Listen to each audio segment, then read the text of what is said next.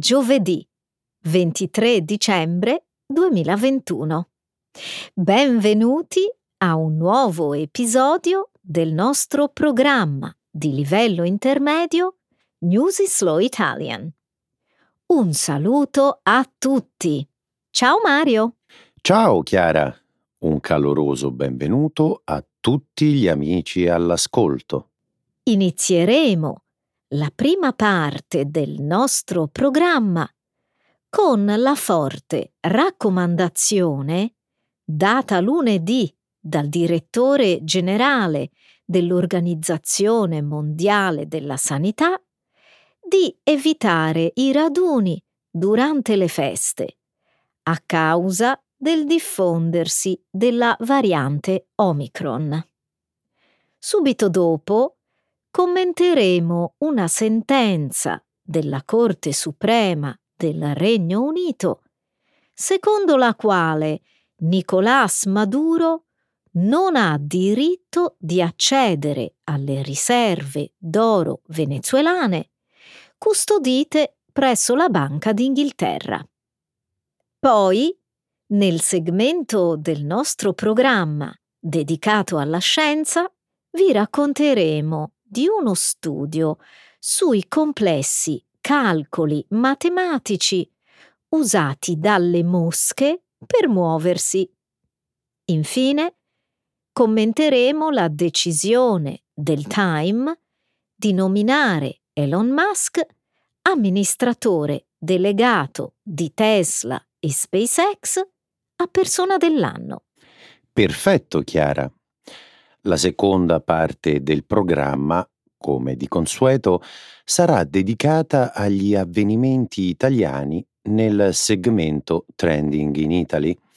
Questa settimana discuteremo delle difficoltà economiche che hanno colpito l'industria italiana della lavorazione del corallo rosso, la cui pesca intensiva ne ha messo a repentaglio la sopravvivenza. Poi parleremo di Repair, un innovativo progetto di restauro che si avvale di sistemi robotici all'avanguardia per ricomporre i frammenti di alcuni reperti provenienti dal sito archeologico di Pompei. Eccellente Mario. Diamo il via alla trasmissione con la prima notizia. In vista delle festività, il direttore generale dell'OMS mette in guardia contro possibili conseguenze disastrose. Lunedì il direttore generale dell'Organizzazione Mondiale della Sanità, il dottor Tedros Adhanom Ghebreyesus, ha parlato a una conferenza a Ginevra in Svizzera. Ha messo in guardia contro la diffusione della variante Omicron e ha raccomandato alle persone di evitare le grandi riunioni familiari e i festeggiamenti in luoghi affollati durante le festività. Un evento cancellato è meglio di una vita cancellata, ha detto il leader dell'OMS ha espresso preoccupazione per il fatto che la variante Omicron si sta diffondendo più velocemente della Delta. Lo scienziato capo dell'OMS, la dottoressa Sumia Swaminathan, ha anche avvertito che gli studi preliminari suggeriscono che l'Omicron è più resistente ai vaccini. Lo scienziato capo si è anche lamentata del fatto che alcuni paesi stanno distribuendo la terza dose ai bambini quando gli anziani in altri paesi devono ancora ricevere la prima dose di vaccino. Mentre le nazioni ricche hanno completamente vaccinato circa il 70% della loro popolazione, quelle povere, invece, ne hanno vaccinato solo il 3,7%. Solo l'8,4% della popolazione del continente africano è attualmente completamente vaccinata. Un'altra triste stagione natalizia, Chiara. Solo due mesi fa si sperava che la pandemia stesse svanendo. Erano i paesi ricchi a nutrire queste speranze, Mario. Anche nei paesi a medio reddito solo il 33% è vaccinato. Di Covid continuano a morire 50.000 persone a settimana. Hai ragione. I paesi ricchi hanno fatto incetta di vaccini e ora stiamo pagando questo atteggiamento con questa nuova variante venuta dall'Africa. Ma cosa ne pensi del messaggio del leader dell'Organizzazione Mondiale della Sanità? Credo che il suo avvertimento sia giustificato, soprattutto per i paesi in via di sviluppo con bassi tassi di vaccinazione. Anche se la variante Omicron è severa come la Delta, i vaccinati sono sempre meglio protetti dei non vaccinati. Questo è quello che penso anch'io. Meglio aspettare e festeggiare in seguito, altrimenti rischiamo di festeggiare oggi e poi piangere. La Corte Suprema britannica sentenzia che Maduro non può accedere alle riserve d'oro del Venezuela. Lunedì il leader dell'opposizione venezuelana Juan Guaidó è stato riconosciuto presidente ad interim del Venezuela dalla Corte Suprema britannica. La decisione riguarda il possesso dei circa 1,72 miliardi di euro di lingotti d'oro che appartengono alla Banca Centrale Venezuelana e sono custoditi nella Banca d'Inghilterra. Dopo le contestate elezioni presidenziali del 2018, l'Assemblea nazionale venezuelana ha dichiarato Juan Guaidó presidente ad interim del paese. Maduro, ancora in carica però, si è rifiutato di accettare la decisione e ha mantenuto il controllo politico e militare a Caracas. Sia Guaidó che Maduro hanno nominato un proprio consiglio alla banca centrale. Maduro sostiene di aver bisogno dell'oro per combattere la pandemia Guaidó, invece, vuole che l'oro rimanga alla Banca d'Inghilterra. La legittimità della presidenza di Guaidó è riconosciuta da più di 50 paesi. Nicolás Maduro, invece, è riconosciuto come presidente da Cina, Russia, Iran, Cuba e poche altre nazioni. Questo caso non riguarda la legittimità delle elezioni venezuelane, vero Chiara?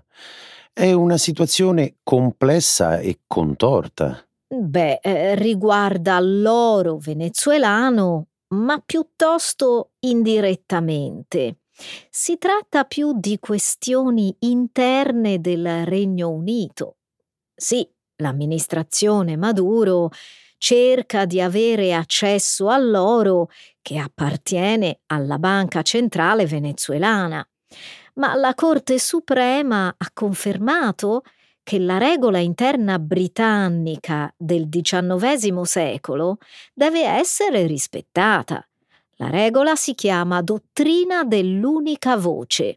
Che i tribunali britannici debbano riconoscere Guaidó come il legittimo presidente ad interim? Esattamente, perché Juan Guaidó è riconosciuto come tale dal governo britannico.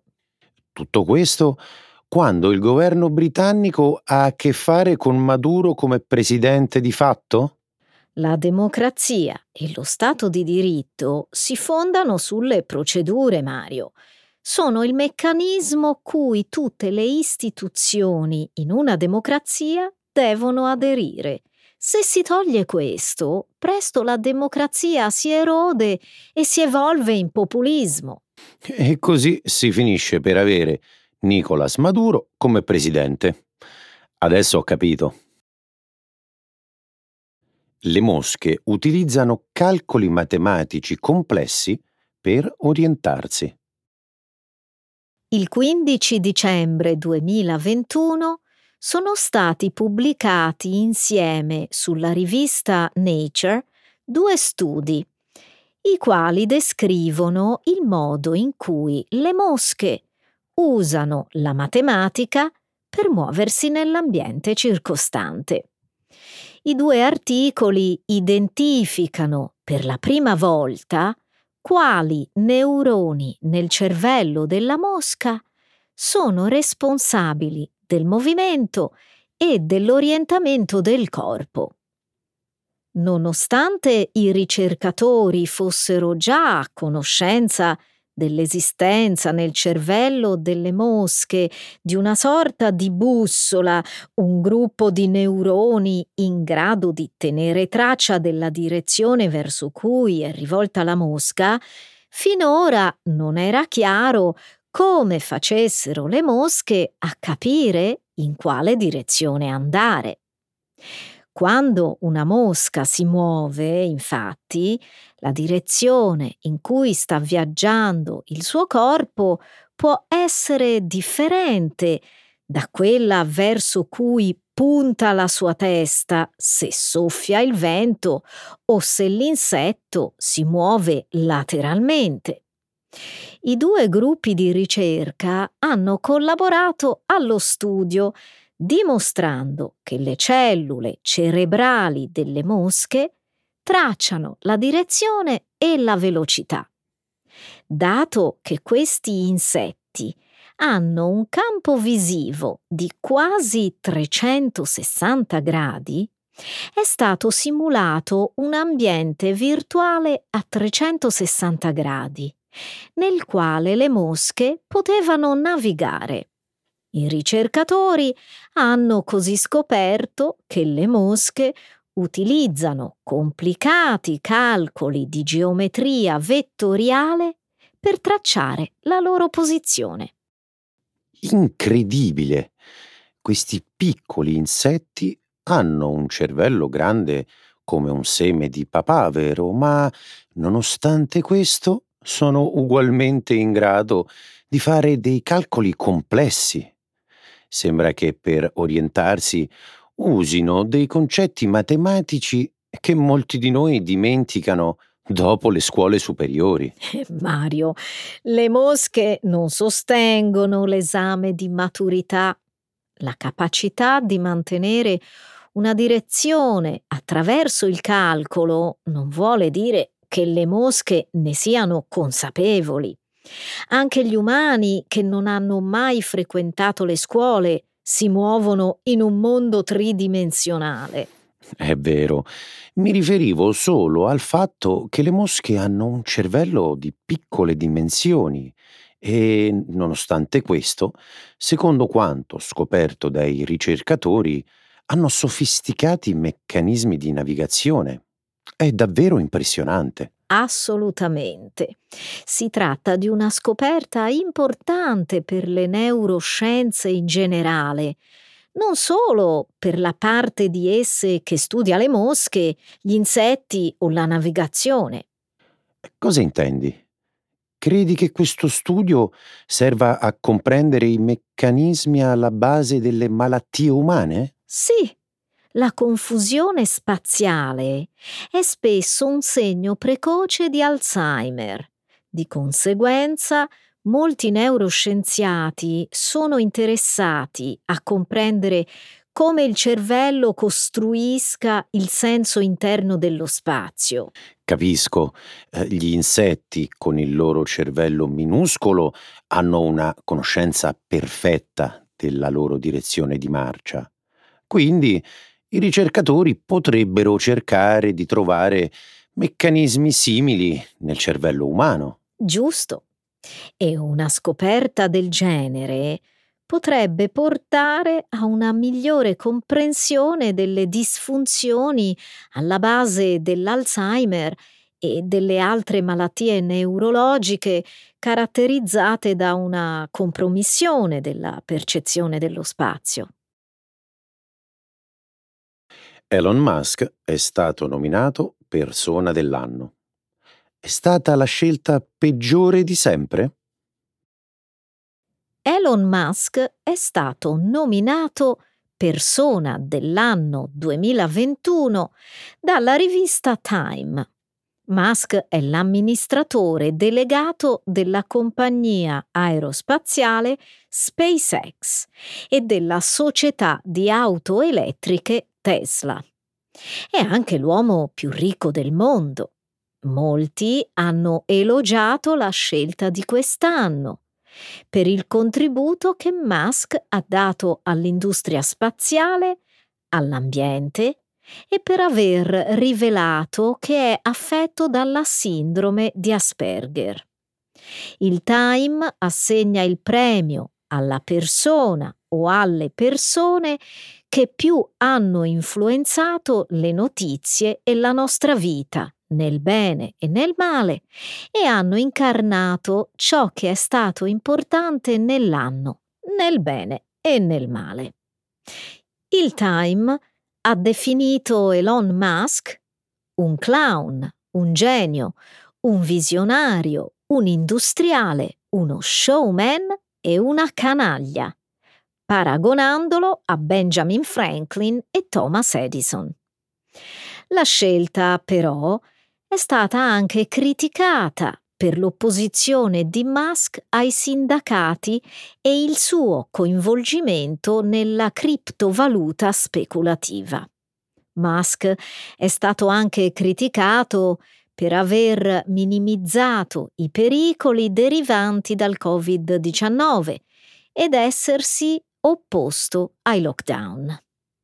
È stato inoltre accusato di aver twittato insulti volgari ai politici, i quali lo accusano di non pagare abbastanza tasse.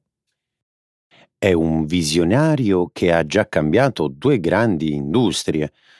Concordo che la decisione del Time sia in qualche modo controversa, ma l'influenza che Musk esercita è indiscutibile. È risaputo che il Time sceglie figure controverse. Adolf Hitler, Joseph Stalin, l'Ayatollah Khomeini, tanto per nominarne alcune. Questo è vero. Mario, siamo nel mezzo di una pandemia. Il Time non sembra interessato alle persone che inventano i vaccini o agli operatori sanitari che lavorano in prima linea e salvano milioni di vite. Per questo alcuni hanno definito la scelta del Time la peggiore scelta di sempre. Bisogna ammettere che alcuni dei suoi risultati sono decisamente lodevoli. Bene, ammetto che alcune delle sue azioni sono discutibili, come insultare i politici su Twitter perché gli hanno suggerito di pagare più tasse, per esempio. Questa è solo una bravata, Mario.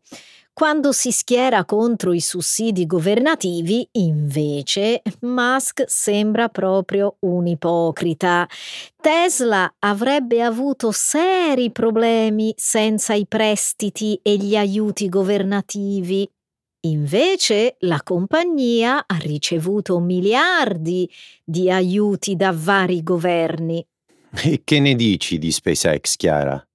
La sua idea di utilizzare razzi riutilizzabili è geniale. Sta reinventando l'industria spaziale. ha appena mandato in orbita il primo equipaggio costituito da civili. Alcune persone pensano che sia un altro risultato discutibile, Mario. Mandare milionari nello spazio, mentre i paesi in via di sviluppo non hanno abbastanza vaccini per combattere la pandemia? Eh, eccoti un altro esempio dell'ipocrisia di Musk. SpaceX ha miliardi di dollari in contratti governativi. Ho la sensazione che il Time abbia scelto Musk come persona dell'anno perché voleva suscitare polemiche e farsi pubblicità. Il corallo rosso sostenibile di Torre del Greco. Il 25 novembre il quotidiano La Repubblica ha pubblicato un articolo molto interessante sul prezioso e ricercatissimo corallo rosso tipico del Mar Mediterraneo, la cui sopravvivenza oggi è in pericolo dopo anni di pesca incontrollata.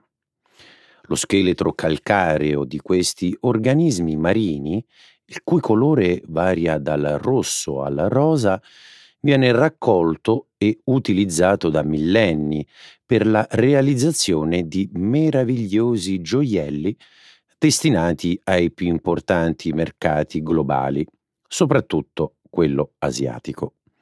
Un business che per lungo tempo è stato molto redditizio, soprattutto a Torre del Greco, in provincia di Napoli, considerata sin dall'Ottocento una delle capitali mondiali nella lavorazione del corallo rosso e oggi al centro di una crisi economica che ha colpito tutto il settore per la scarsa reperibilità di materia prima.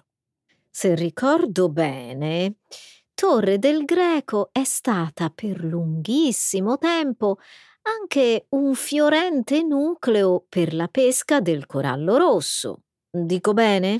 È vero, per secoli i suoi pescatori hanno percorso in lungo e in largo il Mediterraneo portandosi dietro grandissime quantità di corallo da vendere sul mercato.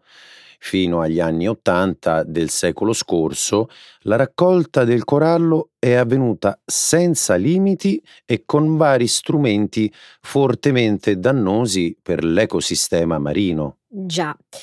Purtroppo un tempo c'era molta ignoranza sull'argomento. La gente credeva che il corallo fosse una pianta in grado di ricrescere rapidamente e che il mare ne contenesse una quantità inesauribile. I vecchi sistemi di pesca hanno finito per depauperare vastissime colonie di corallo. 40 anni fa, nel bacino del Mediterraneo, la pesca di corallo rosso fruttava qualcosa come 450 tonnellate all'anno. Oggi se ne pescano appena 40 tonnellate e talvolta addirittura meno di 10, come nel caso del 2018. Eh, un declino che lascia bocca aperta.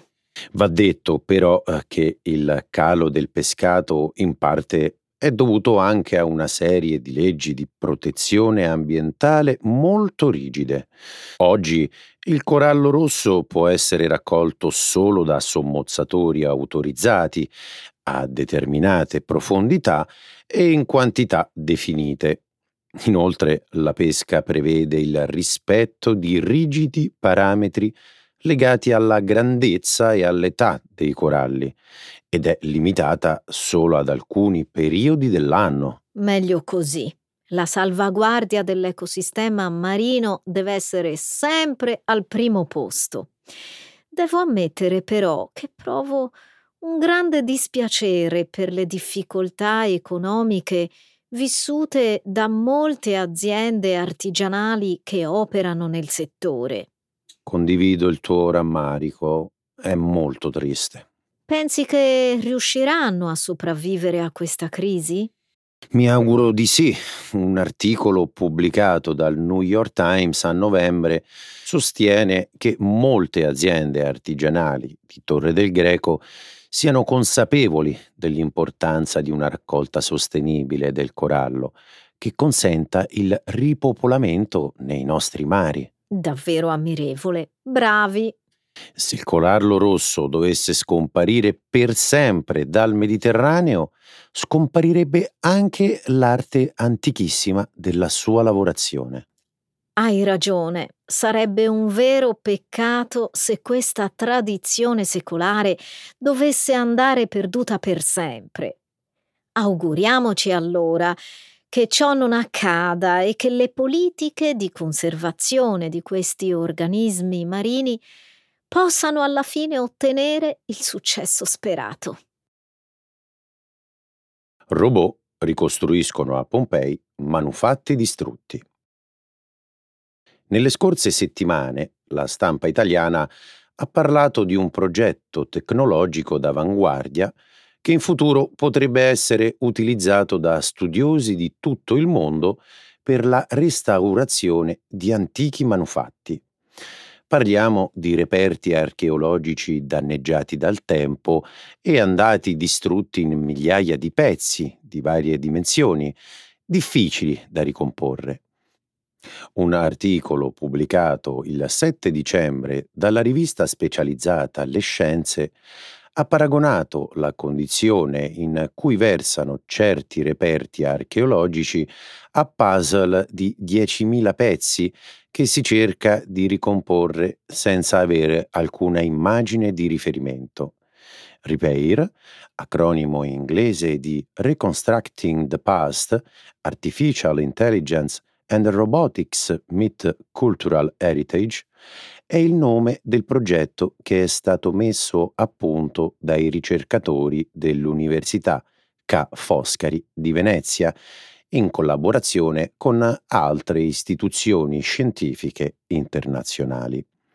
La sperimentazione di Repair avrà una durata di tre anni e inizialmente sarà testata su preziosi manufatti pompeiani.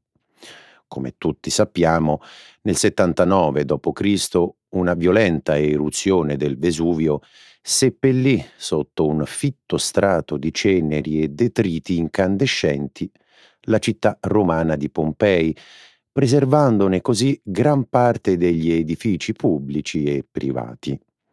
Alcuni manufatti, però, sono giunti sino a noi praticamente in frantumi.